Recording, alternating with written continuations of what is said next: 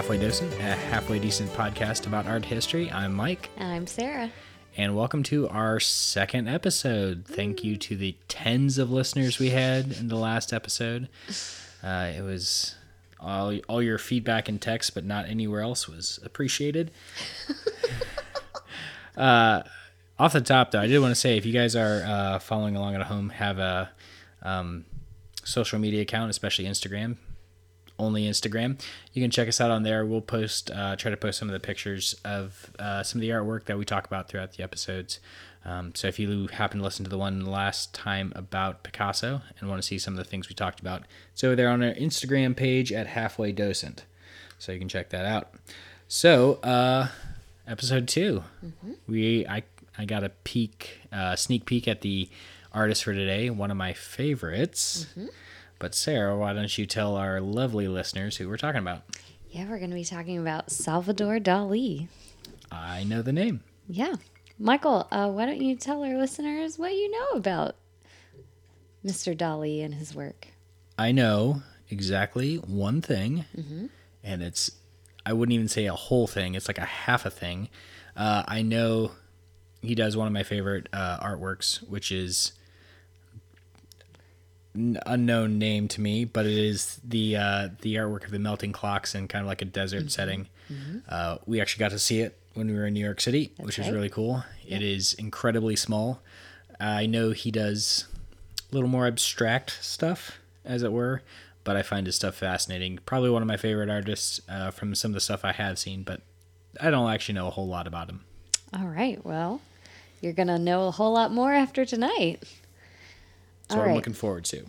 Great. So before we start this episode, I just wanted to give a little bit of a warning um, that there might be some sexual content to this podcast. We'll keep it PG 13. We will, but just in case you're listening with little ears, know that there's going to be talk of the existence of sex. So, anyway. Noted. All right. Are you ready to learn more about Dali? I'm ready. Okay, so I also want to establish real quick. I don't know how much we'll get into it, but I'm going to call the artist that we're talking about by his last name, Dali, because there's a few Salvador Dalis in his family. Okay, so, So it's like a I- f- a family name. Yeah, so when I call him Dali, you know I'm talking about the artist and not one of the family members, okay? Sure. All right. So he was born on May 11th in 1904 into a middle class family in Figueres, which is a small town outside outside of Barcelona in Spain. Can you say it the correct way? Figueres. No, I was talking about the other one. Barcelona. Oh, Barcelona. Thank you. With a lisp. That's a whole thing. We won't go into it. Anyway, so um, his story starts out real sad. All right, are you prepared? Great. Yeah. So he actually had an older brother who was born in 1901 who was named Salvador Dali and died nine months before the artist known as Dali was born. So, reincarnation, is that what we're looking at? Funny you should mention that because his parents used to take him to his brother's gravesite and tell him about how he was the reincarnated version of his brother. That's some stuff. Yeah. But like, I don't know, Dali kind of embraced it later. He talked about it and he was he said something about like we were like two raindrops, but we had different reflections or something lovely like that. It was like he had a very nice perspective on it, but like wowza. Probably definitely didn't cause some scars in his life that came out in his artwork or anything like that. right? Like, yeah. Okay. So that could be like probably a whole episode in and of itself of like what that trauma did to his brain.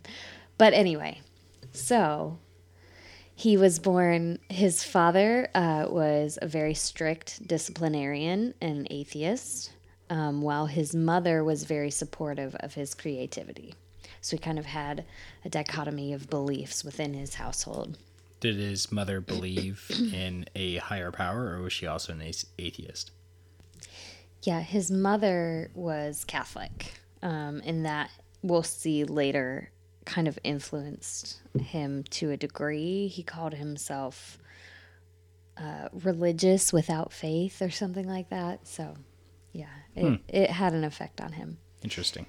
So, at the age of six, he was enrolled in a Hispano French school uh, of the Immaculate Conception.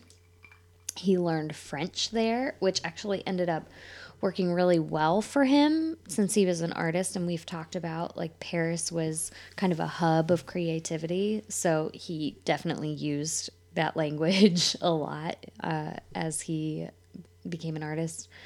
Um, and from a very young age, he found a lot of inspiration in the scenery around him. And a lot of those landscapes end up making their way into his art in later years.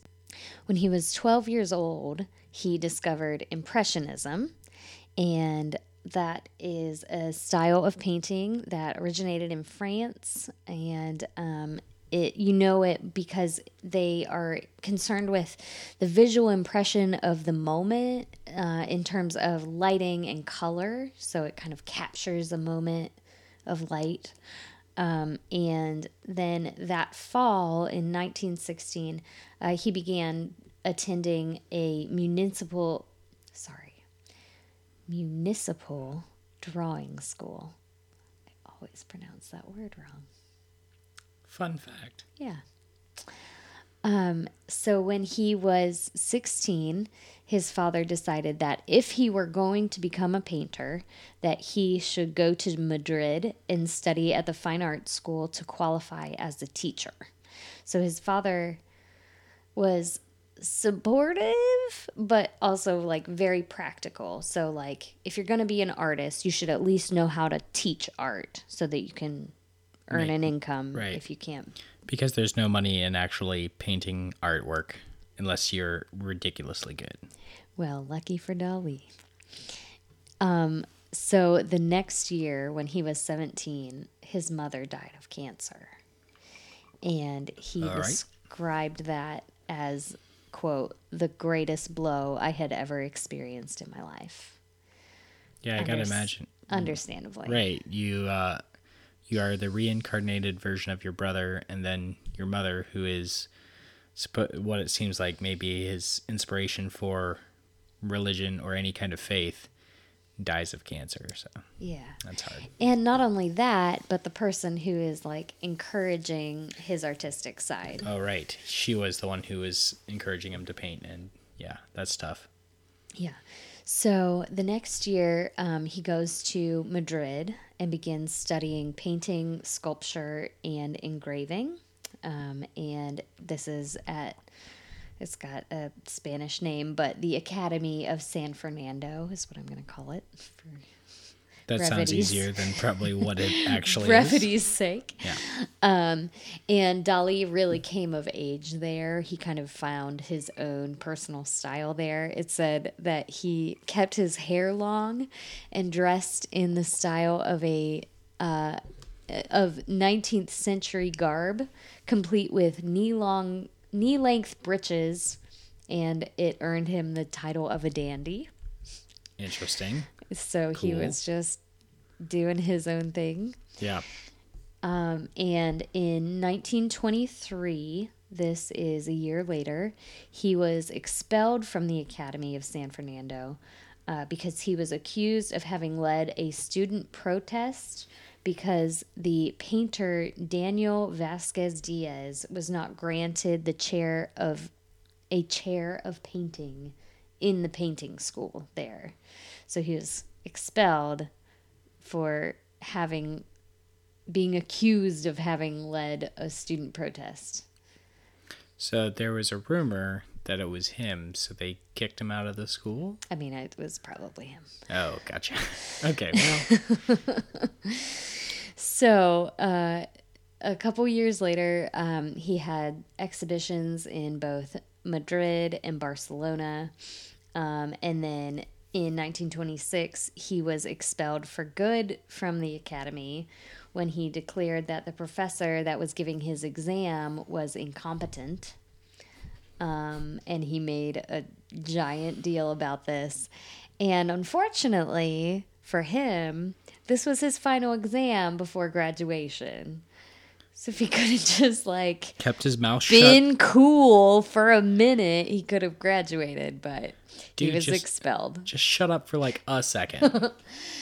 So that kind of gives you an idea of who we're who we're talking about here. So that same year, he went with his aunt and his sister to Paris, and he got to meet Pablo Picasso. yeah, I know that guy. Yeah, yeah. If you would like to know more and you didn't listen to our first episode, feel free to go back and listen. Uh, we talked a lot about Picasso For like an hour about Picasso. roughly an hour. Roughly an Um, so he was there and he went to Paris, talked to Picasso, saw what the Cubists were doing, and was really inspired by Were- that. Were the cubists making cubes? They weren't, but if you go back and listen to that episode, you'll see what we were talking about. Fine. Um, that same year, he also began studying the psychoanalytic concepts of Freud. Okay. So that had a huge influence on his work. So it sounds like he's not only like creative, artistic, but also seems to be fairly smart Yeah, he, and he's a smart guy. wants to learn and thirsty for knowledge as well. Sure. He is ready to push the boundaries. I'll say that. Um, so he starts beginning begins using these psychoanalytic concepts um, to mine his subconscious for imagery. Whoa. Yeah. So his first real work in this style came in 1927 and is called The Apparatus and Hand. If you would like to Google along with us, um, it's kind of a wild painting. We're not going to spend a, a super long time on it, but um, it's pretty abstract. What's it called? The apparatus And hand? and hand. Ah, gotcha. Yeah. So the apparatus is the figure in the middle, which is basically like a human body. And then it's surrounded by various other torsos and other figures. Um, I read somewhere that the hand is supposed to symbolize I think they called it onanism, which is uh, self pleasuring. Oh, sure. Sure. Um, That's uh that is a painting. yeah. So there's like there's a lot of symbolic imagery. Sure, Um, and it has that sort of dreamlike landscape that he becomes known for. Well, looking at the the painting, I can see like the mountains in the background kind of remind me a little bit of some of his landscaping from uh I cheated. It's called The Persistence of Memory. I'm a good cheater. Uh, but yeah, so even the just the background of that, I kind of start to see the style that persists throughout his some of his other artwork. Mm-hmm. Yeah, and yeah, like I said earlier, that landscape of his youth kind of flows through his whole career. You see kind of some of those mountains, some of those cliffs, some of those wild, kind of empty landscapes um, that they say came from his Catalonian l- youth. Ah, the Catalonian youth. So in 1929, uh, he partners with someone named Louis Buñuel, Yeah, absolutely. B U N E L, uh, on a film called Un Chien Andalou, which meant an Andalusian dog. An illusion dog. An Andalusian Okay. de Andalou. I don't know what that means actually. But it was a 17 minute film, quote, incoherent as a dream, and it was a bunch of vignettes um, that were kind of free association, kind of strung together, and um, used a lot of montage. One of the scenes, I will admit, I only watched the first, I don't know, maybe five minutes of it. Um, but in the first couple of minutes, um, there's a scene where a man slices a woman's eye with a razor blade. Holy cow. Yeah, I mean, but it's like 1929, and they obviously didn't actually slice a woman's eye open with a razor blade. So there You is a little bit, there is a little bit of like, oh, that's in a real eye. Okay. but good. it's still kind of disturbing, even to a modern viewer. But um, Well, I mean, he was delving into the depths of his psyche for Exactly. things. So, Yeah. So the subject matter was considered so sexually and politically shocking that Dali sort of became infamous because of this. And in tw- 1929, uh, the Surrealists, who we'll talk about surrealism in a minute, um, but they considered recruiting them to their, at the time, pretty small circle. Um, and so um, there were a few people who came to visit him, including Paul Illiard and his wife Gayla, Rene Magritte and his wife Georgette.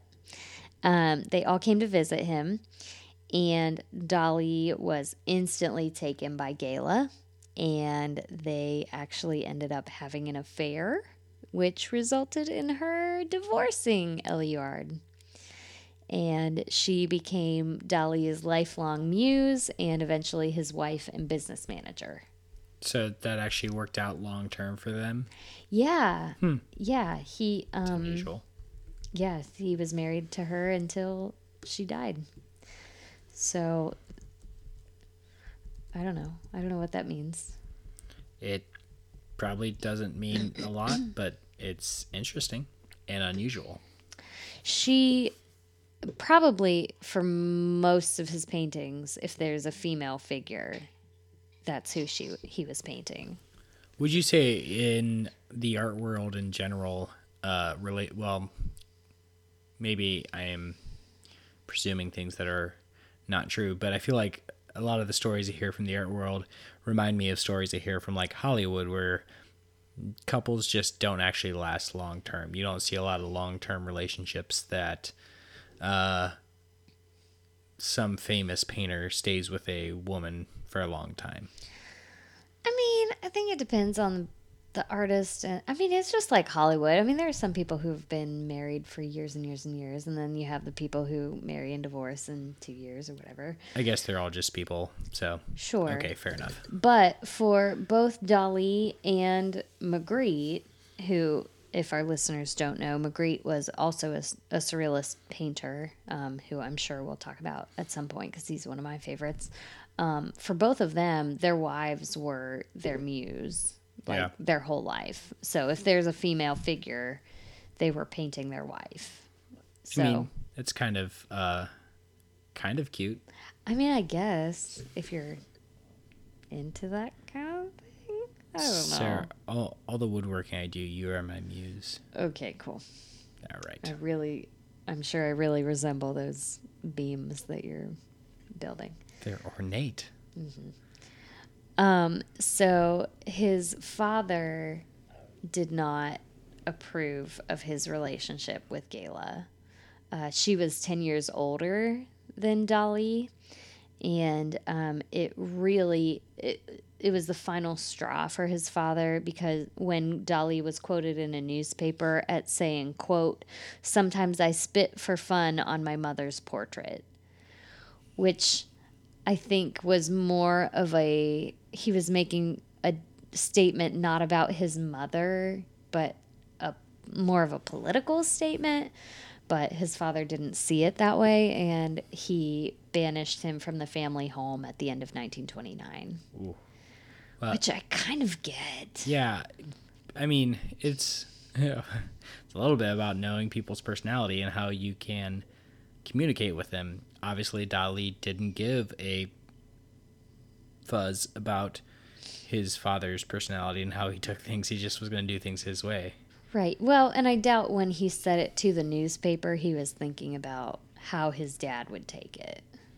Sure, that's He fair. was talking to an audience. Um, but he and Gayla married five years later, so in 1934. Uh, Freud's ideas strongly influenced the French poet Andre Breton, who launched the Surrealist movement. So he was kind of like the founder in 1924. As a poet, he was the founder. Mm-hmm. Okay, Yeah, the Surrealist movement was all kinds of artists. interesting. Yeah. Um, and he actually was the one who published the Manifesto of Surrealism. And within that manifesto, Breton uh, defined surrealism as, quote, pure psychic automatism, the dictation of thought in the absence of all control, exercised by reason, and outside all moral and aesthetic concerns. That was a lot of words. It is a lot of words. So, Dali took that concept and went further with it. So, he created his own method, which he called the paranoid critical method, which was a method that he thought an artist could tap into their subconscious to, quote, systematize confusion and thereby contribute to a total discrediting of the world of reality. I heard confusion in there, and he nailed that part. Yeah. Basically, just with that definition, though. Basically, he believed that he had this special ability to see things as both a rational being and an objective artist, and also as a paranoid person, and could like marry these two worlds. Whoa. He thought that he was not mad, but could participate in paranoid delirium both as an actor and a spectator. I'm not crazy, but like I understand crazy. Is what you're saying. That's basically Yeah, it. Yeah, okay. exactly. So, um, after emerging from one of his quote unquote paranoid states, Dali would paint what he had witnessed. Um, and these oftentimes culminated in works of vastly unrelated but realistically painted objects, um, sometimes intensified by the use of optical illusion. And that really kind of embodies what surrealism is. Like, it's very realistic, but also dreamlike and weird and not realistic. So it's like the idea of like you wake up from a dream and you're like, it was really weird when my arm was over there doing that thing. Wait, hold on. Arms don't do that. That's ridiculous. Okay. Perfect. Yes. Um, he believed that his viewers would intuitively connect with his work because the subconscious language was universal, is what he believed. Yeah, sure. This is a quote. Ready? Uh, it speaks the vocabulary of the great vital constants sexual instinct, feeling of death, physical notion of the enigma of space. These vital constants are universally echoed in every human. Interesting. I mean, I kind of get it. Right. There's definitely uh, some weird truth there, but Right. I mean, yes, but also, like, hmm, are you on drugs? Maybe a little. right. Or do you need to be on drugs So uh, appreciate his work? It's possible. So say I've I've listened to some people talk about um, doing mushrooms and like the psychedelics and the uh, how it opens your mind and that kind of stuff. It kind of sounds kind of uh, precursor to the hippie movement, the psychedelic movement that happened in the seventies, Yeah. sixties, Sure. Yeah, he kind of had a, a finger on that pulse. So Dali had really found his style, uh, his language and form of expression that would go on to define him, which was kind of a mixture of both vanguard and tradition. So some of the things that became regular subjects for him were bodies, bones, symbolic objects that reflected the sexualized fears and father figures and impotence. All these kind of Freudian ideas that you might have all kind of found their way into Dali's art. Weird. Now I want to like go back through and study Dali's art, art more and see what I can discover he was trying. Uh, I'm not going to ever figure that out, but uh, it'd be interesting at least. Yeah. Okay, so I promised that we would. I'm going to here we're going to talk about a little more about surrealism. So, it is the art style in which the reality of the dream or the subconscious mind is seen as more real in quotes than the surface reality of everyday life. Its reality is a higher reality. So it's almost like the idea of uh, we live in a multi multiverse where our subconscious is more real than what we are living day to day. Yeah, we're ba- basically it's the Matrix. Sure, yeah. Definitely the Matrix. I have a little blue pill for you. Exactly. Dali, this I think is so lovely. Dali called surrealist paintings, quote, hand painted dream photographs. Hmm. I I mean, I get it. If you look at his paintings like well, especially persistence of memory, the one that always pops to mind, it looks like a photograph from a dream. Yeah.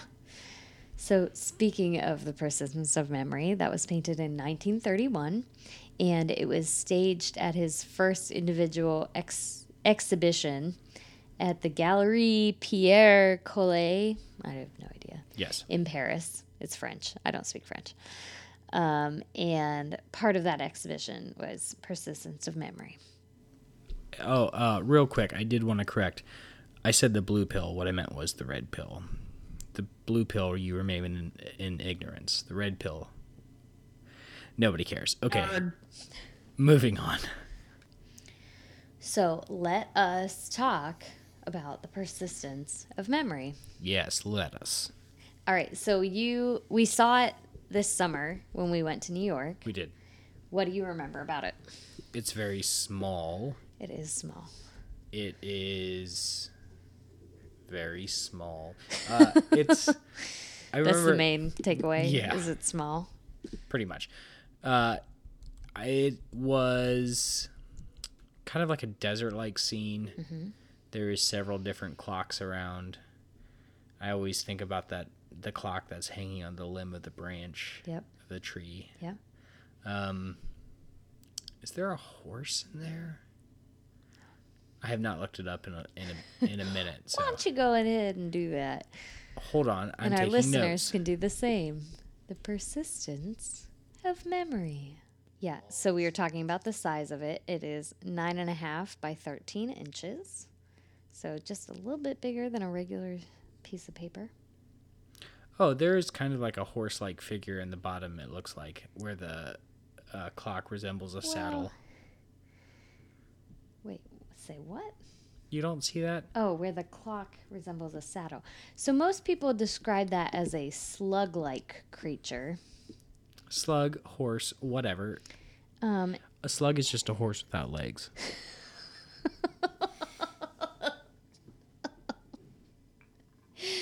you're ridiculous. Go on. So that figure is actually supposed to be Dali's face. You can see an eye with the eyelashes and a nose, possibly a gross tongue coming out of the nose. That is a face like I can't even think of a good example that is as ridiculous as that being a face. I guess if you Can squint you real it? hard. I mean, you I mean, it's kind of like a half face, right? sure. Think of like a phantom mask, Phantom of the Opera mask. Sure. Bonkers. So there's a lot of things in this painting. Um, and it is kind of an empty space.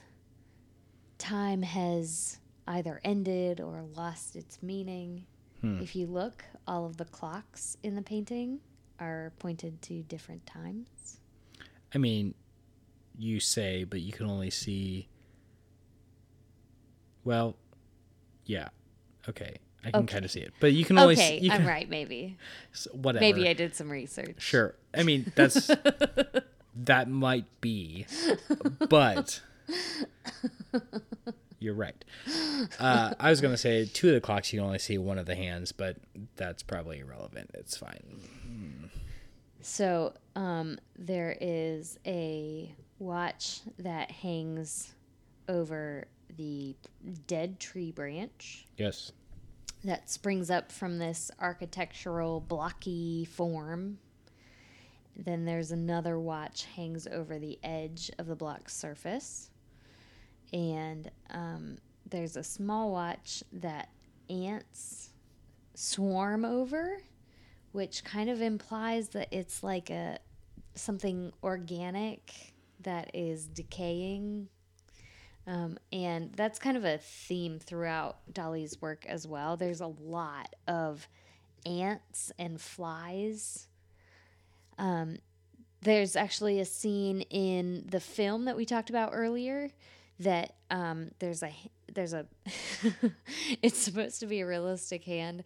The, the fact that it was made in 1929 and doesn't have modern special effects, you can tell is like a plaster form of a hand. That the palm is has like a hole in it, and there's a bunch of ants like coming up through it. Like ants were like a symbol for Dali I bet if he'd have been a little bit older, he'd have been a big Dave Matthews fan. Don't even because of ants marching michael andrew good grief Hey, you know what? That's what I'm here for. no one said they were going to be quality.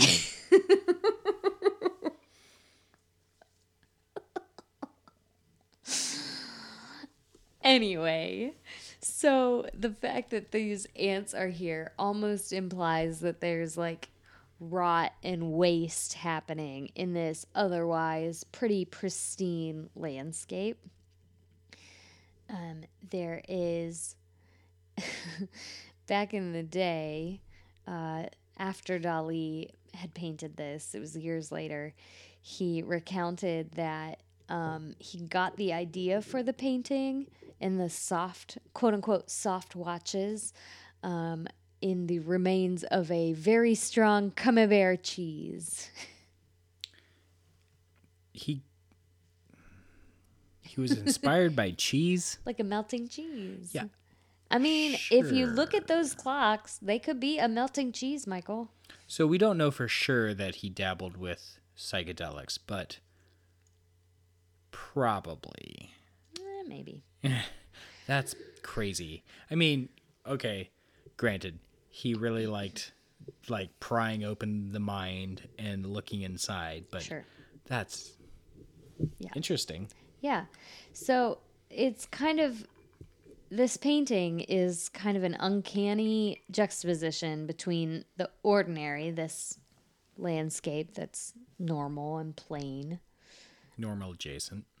and like clocks are maybe the most boring thing, right? Yeah. But he kind of makes them bizarre and weird and uncomfortable.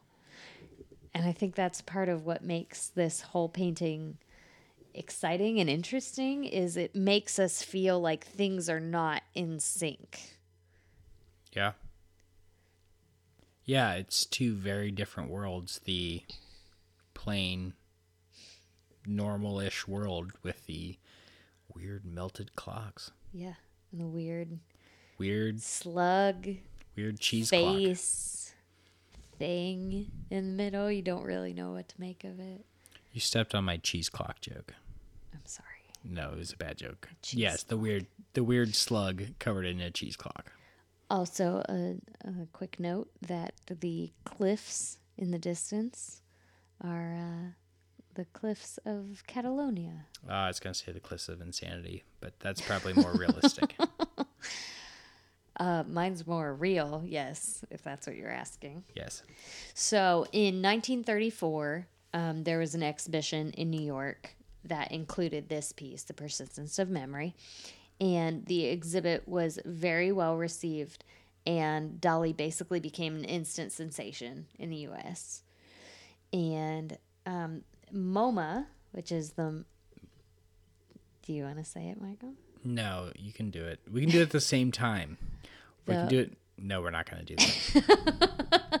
it's the Museum of Modern Art. Um, and there's an exhibition on fantastic art, Dada, and Surrealism, which we haven't talked about Dada before. It kind of came out of World War One and was about kind of like making satire and nonsensical art out of that kind of dire situation. We'll talk about it eventually, I'm sure. Did not know that was a thing. I thought you were talking about like an artist named Dada or one of the Teletubbies. I don't know. It's hard to say. Dada is an art movement. We'll talk about it eventually, I promise. Cool. Um, but in 19 okay, so just to recap, Persistence of Memory was created in 1931. In 1934, MoMA has an ex- exhibit and acquires the painting. Dang. A museum acquired a painting that had been out for three years. Yeah. And they still have it, and that's where we saw it. That is, I can confirm. That is true. That is where we saw it. It seems real wild to me. I mean, I don't know what the normal timeline for that kind of thing is, but that seems real crazy. Yeah, usually a museum acquires something that uh, the person has at least been dead. Right? I don't know. It's crazy. I mean, maybe that just speaks to what a crazy, ridiculous piece of art this is. Okay, so also in 1934, uh, Dali gets expelled from the Surrealist group because of his political views. And Dali, in response, replies, I myself am surrealism. So he just is. He embodies surrealism. He just is. He's you can't quit me. I am your group. You can't quit me. I am me. kind Fair of. point. Um, and he was he wasn't wrong, really. Um, but in the following years, he used sort of more traditional painting styles, uh, though a lot of his subject matter and themes remain just as bizarre and emotional as ever. And his popularity grew in the U.S., and he also became started be, being demanded by rich and famous people. For example, in 1938, Coco Chanel invited Dali to her home where he painted the landscapes of her property, as one does. Yeah, I totally. I had this guy over the other day who was painting our backyard. Sure, I as did. we all do. Who the heck? It's fine. Mm. Um, later that year, he also got to meet Sigmund Freud. And that was like a real big deal for him. He did a portrait for him, and Freud was like, This is actually not that bad. It was basically his quote. And Freud, or and uh, Dali was like, This is awesome. That's I'm sure that's exactly what he sounded like, too. So don't even worry about it. that's like when I hear uh, podcasters I really like talking to famous people that they really like. It's like, but you're. It's a weird like dichotomy of everybody likes somebody. Yeah. It's crazy. Yeah. Also, the fact that Freud was still alive at that point, Yeah. and he got to meet him. Well, and that's the other thing. Like, I mean, I, I know it's 2020 now, but like 1938 was that? That was not that long ago. It Yeah. seems like Dali. It, you know, he's like this classical. Anyway, so around that same time, he also met this guy named Sir Edward James. He was a wealthy British poet, um, and he not only purchased Dali's work, but also supported him financially for two years. And one of the things he created for James's home was the Mae West Lips sofa, which I would invite you to look up if you don't already know it. If you've ever seen a sofa that looks like a pair of lips, that's probably it. Yep. Uh, it's lips. It's lips and it's a sofa and it's amazing. I think this is one of the best things that he's made. I think it's so great. Of all the things, this is one of the best things he's made. I think it's great. Was the sofa that looks like a mouth. Listen, I think it's great. I, mean, it's so intuitive. You have the back, which is the curly part, and the, it's wonderful. Anyway, look it up, please, everybody. Or I beg you. Or head on over to Halfway Docent Instagram. Oh my gosh, is this a plug in the middle of our podcast? Sorry. No, it's not. Okay, should I go on? Yes. Okay. All right. After World War II, Dali and Gala returned to the U.S. in 1940, where they stayed for eight years and they split their time between New York and California. Dali became very highly productive and he did all kinds of different media. He designed jewelry, he made clothing, he designed furniture, as we've talked about. He designed sets for ballets and even some store display windows. And he and Gala went to Hollywood. Um, a lot of people thought they would become movie stars because of their popularity and kind of his craziness seemed very Hollywood. Well, he, Um, and he had experience with that one real weird movie he did. Yeah, he made some films. Um, but he did design there's an Alfred Alfred Hitchcock movie called Spellbound in which there's this dream sequence. You can actually look it up, just the dream sequence on YouTube. And um, it is actually kind of a guy who's in a psychologist or psychiatrist, I don't know the difference, uh, office talking about this dream that he had. And um, it's real strange and seems very Dali esque. When you see it, you're like, oh yeah, our boy definitely did that. He actually also collaborated with Walt Disney to create an animated film called Destino. And due to financial difficulties the it was never actually finished until 2003 this is also something you can find on youtube.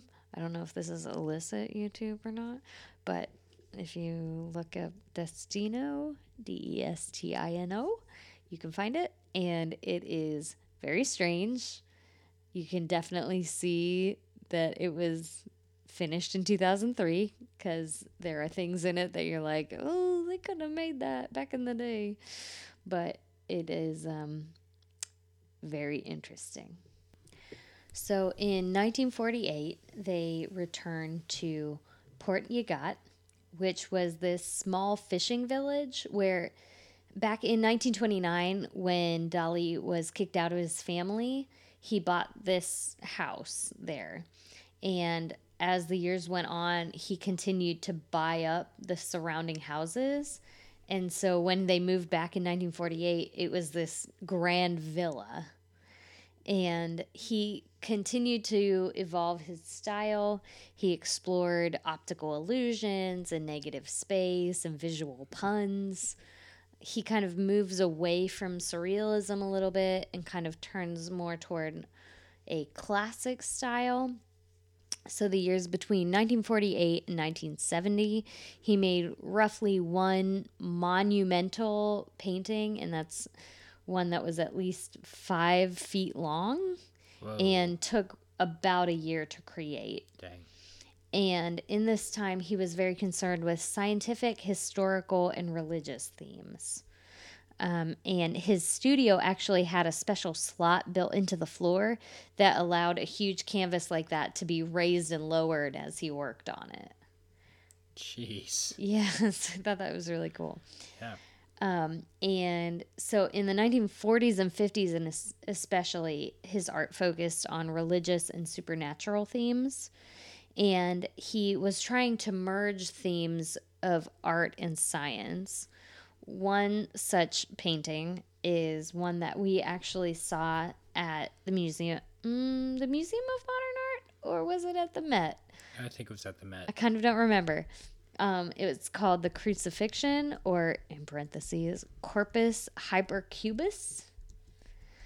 And this is a painting depicting Christ crucified on a tesseract, which, and I barely understand this, so I'm going to describe it as well as I can.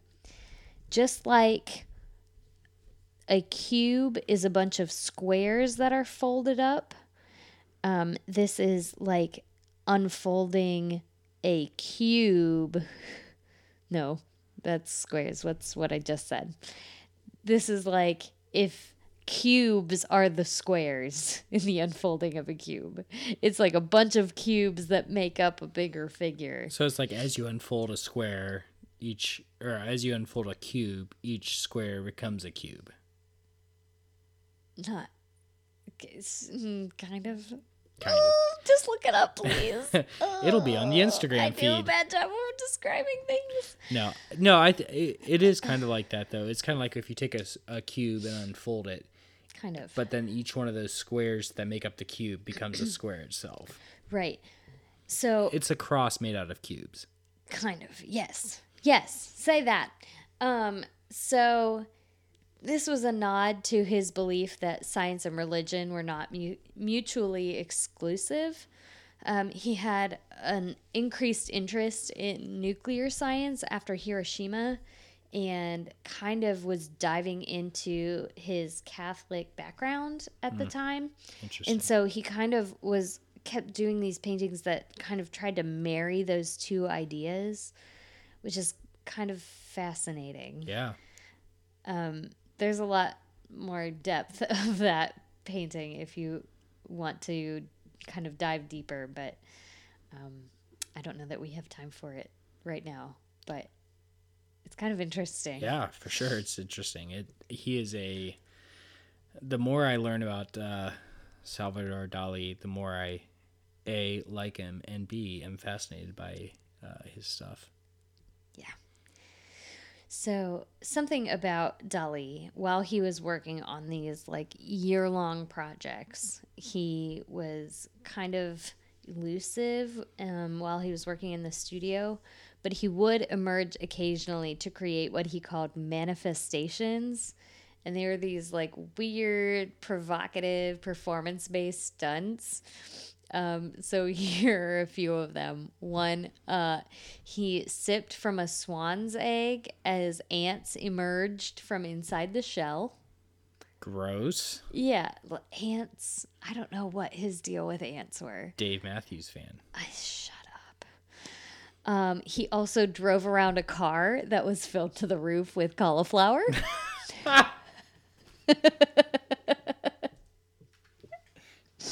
Like one does. Um, he also so he he wrote actually a couple of books. One of which um, was called "The World of Salva- Salvador Dali," and he uh, was signing copies of this book, and he was also attached to blood pressure and brainwave monitors. So customers left with not only a copy of the signed book, but also a printout of his vitals at the time. yeah, because who doesn't want some random artist vitals? Listen, if that was up for bid on eBay, I would. I think that would be cool. That guy was born a couple decades too early to really make some money. Oh, he would have loved the internet. Ah. I feel. So when it, was in the 60s, um, Dali returned to New York and he stayed at the St. Regis Hotel. And the hotel bar basically became his living room and he hosted all kinds of parties while he was staying there. So This guy gets better and better. Uh, he's pretty great. Um, Andy Warhol came to visit him while he was spending time there, and at one point, Warhol brought him. Oh, we should say, in case you don't know, I'm not trying to be exclusive here. Andy Warhol, um, if you know him, you probably know the Campbell soup cans Yep. would probably be the most relatable thing. Or if you you might also know the screen prints of um, Marilyn Monroe in different colors. That Yeah. was also they're- Warhol They're both kind of similar, where it's like the same picture but with different repetition. color backgrounds. Yeah, um, we'll get to Warhol at some point. Um, Probably. But so anyway, at one point, Warhol brings Dali a screen print painting as a gift. And Dali throws it on the ground and pees on it. And Andy Warhol loved it, thought it was amazing that he did that. so they were like good friends. what a weird friendship. right? I love you so much. I'm peeing on your gift. Like, I don't know. I don't know why. It's probably just more performance art. I should start doing that with my friends. I don't think you should. I don't think I I don't think your friends would appreciate it as much as Warhol. So, um, the last two decades of his life were actually the most difficult. He bought a castle for Gala, and she began staying there for weeks at a time, but would forbid Dali to visit without her permission. Yikes. And that caused Dali, understandably, to fear abandonment, and he kind of spiraled into depression. Meanwhile, in her senility, she began dosing him with non prescribed medication. So there's a lot going on there. So we're Um, gonna go ahead and just edit this out to end about three minutes ago on the happy note where he's peeing on Andy Warhol stuff. Oh, we can't all be peeing forever. Anyway, that's a thing that I said one time.